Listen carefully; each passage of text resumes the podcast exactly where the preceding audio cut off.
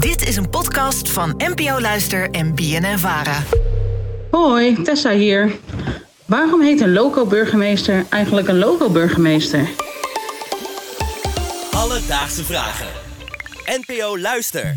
Tessa uit Bergen. Dankjewel voor je vraag. En doe de groeten aan Lars Voskuil, want dat is de burgemeester uit Bergen. Wat leuk. Ja, leek me wel zo vriendelijk om dat even te doen naar aanleiding van zo'n vraag.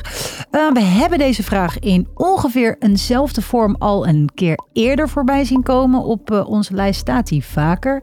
Dus deze vraag is ook voor jou, voor de andere vraagsteller. Oké. Okay. Uh, Aaron, als we het over presidenten of uh, premiers hebben, premiers, hebben we het ook over vicepresident of vicepremier. Uh, en dat zit bij een burgemeester toch anders, want dan zeggen we inderdaad loco-burgemeester. Ja, waar komt dat vandaan? Ja, dat is precies de vraag die we vandaag gaan beantwoorden. Ben jij iemand die, die een soort band heeft met de burgemeester van zijn stad? We hadden het hier natuurlijk voor de afleveringen over. En ik heb echt diep in mijn geheugen gegraven of ik ook maar enige interactie ooit met een burgemeester, dan wel de loco-burgemeester heb gehad. En zo waar, er kwam een herinnering naar boven. Ik heb namelijk ooit uh, een soort van debatteerwedstrijd gewonnen op de middelbare school. Uh, het MAP, dat, heet, dat staat voor Model European Parliament. En dan ga je allemaal commissies voor, et cetera, bla bla bla. Maar goed, ik was blijkbaar een van de beste. En uh, toen werd ik naar voren geroepen. En toen overhandigde de burgemeester mij een prijs. En dat was een uh, hij zei nog iets van, met de legendarische woorden, uh, om ergens je licht op te laten schijnen. Maar je weet dus niet zeker of het een burgemeester was of een loco-burgemeester. Ik, ga, ik denk toch de burgemeester. Oké, okay, van Koevoorde. Van Koevoorde. Oké, okay. shout-out naar de burgemeester van Koevoorde. Niet meer trouwens, nu niet meer. Om terug te komen op die vraag waarom we dus hebben over een loco-burgemeester, heb ik contact gehad met John Bell van het Pericles Instituut. Zij helpen gemeenteraden um, bij het bedrijven van lokale politiek. En John traint ook nog eens burgemeesters. Dus de juiste man voor de juiste vraag. Waarom noemen we een loco-burgemeester nou zo? Omdat een uh, wethouder letterlijk de plaatsvervanger is van een burgemeester en niet zijn uh, ondergeschikte.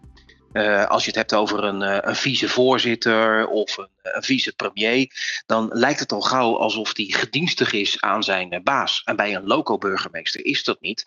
Je bent dus eigenlijk geen loco-burgemeester als de burgemeester er is. Het woord loco komt ook van het Latijnse woord locus, wat plaats betekent. Wij kennen het natuurlijk ook als het woord locatie. Je bent ook dus letterlijk de plaatsvervanger van de burgemeester. je ziet ook wel eens op websites of in kranten staan dat iemand loco-burgemeester is, terwijl het gewoon een wethouder is. En eigenlijk is het dus ook een beetje raar, misschien zelfs wel potsierlijk om te zeggen dat je loco-burgemeester bent.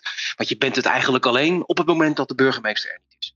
Dus eigenlijk, als jij weer een keertje vaststaat met de trein en niet kan presenteren, is Rosa ook een loco alledaagse presentator. Loco of een loco Merel. Loco Merel. Nou, Rosa, die kan je in je zak steken. Ja, dat potsierlijke waar John op doelt, heeft er dus misschien mee te maken dat je helemaal niet zoiets hebt als één loco-burgemeester. Elke wethouder is namelijk in theorie plaatsvervangend burgemeester. Voor het overzicht is er wel vaak een soort van lijstje wie er als eerste inspringt. Maar je staat niet per se hoger in een rang. Een burgemeester is natuurlijk in grove lijnen voor drie dingen verantwoordelijk. Het voorzitten van de gemeenteraad, dus zorgen dat dat allemaal in goede banen gebeurt. Het gezicht zijn van de gemeente. En misschien wel de belangrijkste taak, dat is dat hij ook portefeuillehouder is openbare orde en veiligheid. En dat betekent dus dat je de grote lijnen uitzet op dat gebied en dat je in het overleg met een uh, OM besluiten kan maken als er bijvoorbeeld ingrepen moet worden bij een demonstratie. Al die dingen kan een loco-burgemeester dus ook waarborgen wanneer dat nodig is. Maar daar stopt het niet. Sterker nog, zelfs alle raadsleden zijn potentieel uh, loco-burgemeesters.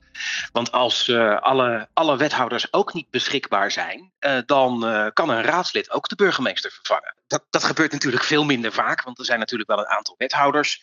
Maar er zijn gevallen bekend in coronatijd, waar inderdaad letterlijk in de gemeente Sluis het hele college in quarantaine zat met een coronabesmetting. En dat de taken moesten worden waargenomen door een raadslid. Alledaagse vragen. Ik vraag me nog wel iets af, want ik heb ook een tijdje uh, voor Dagblad van het Noorden gewerkt, uh, geschreven. Schreef ik vaak van kleine stukjes over dat er weer ergens uh, weet ik veel, een vereniging openging, dat een lintje doorgeknipt moest worden, et cetera. Hele belangrijke dingen, ja. Er stond er weer bij er is dat er weer een loco-burgemeester was. Zeker. Dat, al die kleine taakjes, dat die ook een beetje, eh, nou ja, ik wil niet weggemoffeld worden, maar dat die een beetje Gedelegeerd. worden aan een, eh, nou niet de burgemeester. Ja, klopt. En zeker in eh, grote gemeenten zoals Amsterdam, Utrecht en Haag is het helemaal niet zo gek dat er vaak wethouders opkomen draven. Want de burgemeester is echt druk zat en er gebeuren natuurlijk op een dag veel meer dingen tegelijkertijd. Dus ja, als de burgemeester in een overleg zit over veiligheid, maar er is tegelijkertijd eh, een brand ergens gaande waar ook eh, ad hoc iets mee moet gebeuren. en je hebt ook nog een gemeenteraadvergadering die dag, dan moet iemand anders dat wel voor kunnen zitten. Ja. Um, en zeker in het geval van de lintjes rondom het noorden, ja, kan je ook nog een hele leuke wethouder laten doen. Toch? Ja, zeker. Dus Tessa. De term loco-burgemeester is gebaseerd op het Latijnse locus, wat op de plaats van betekent. Anders dan bij een vicepremier of een vice puntje puntje. Betekent loco dus ook niet iets als een ondergeschikte zijn van iemand. Je bent gewoon letterlijk plaatsvervanger van in dit geval de burgemeester. De taken die een burgemeester heeft, worden dus overgenomen door een wethouder als de burgemeester zelf niet beschikbaar is. En als zelfs een wethouder niet kan, dan kan eventueel een raadslid zelfs vervangend burgemeester zijn. Heb jij ook nog een vraag? Stuur ons dan een berichtje. Mag zoals altijd via Instagram naar Alledaagse Vragen. Of je kan een mailtje sturen naar alledaagsvragen.bnnvara.nl en dan zoeken we het natuurlijk voor je uit. Ja, en als jij het niet doet of ik het niet doe, dan doet Loco Lisa dat of Loco Rosa. Loco David. Loco David. maar hij is echt gek. Nee. Hij is echt gek. Alledaagse Vragen. NPO Luister. BNN Vara.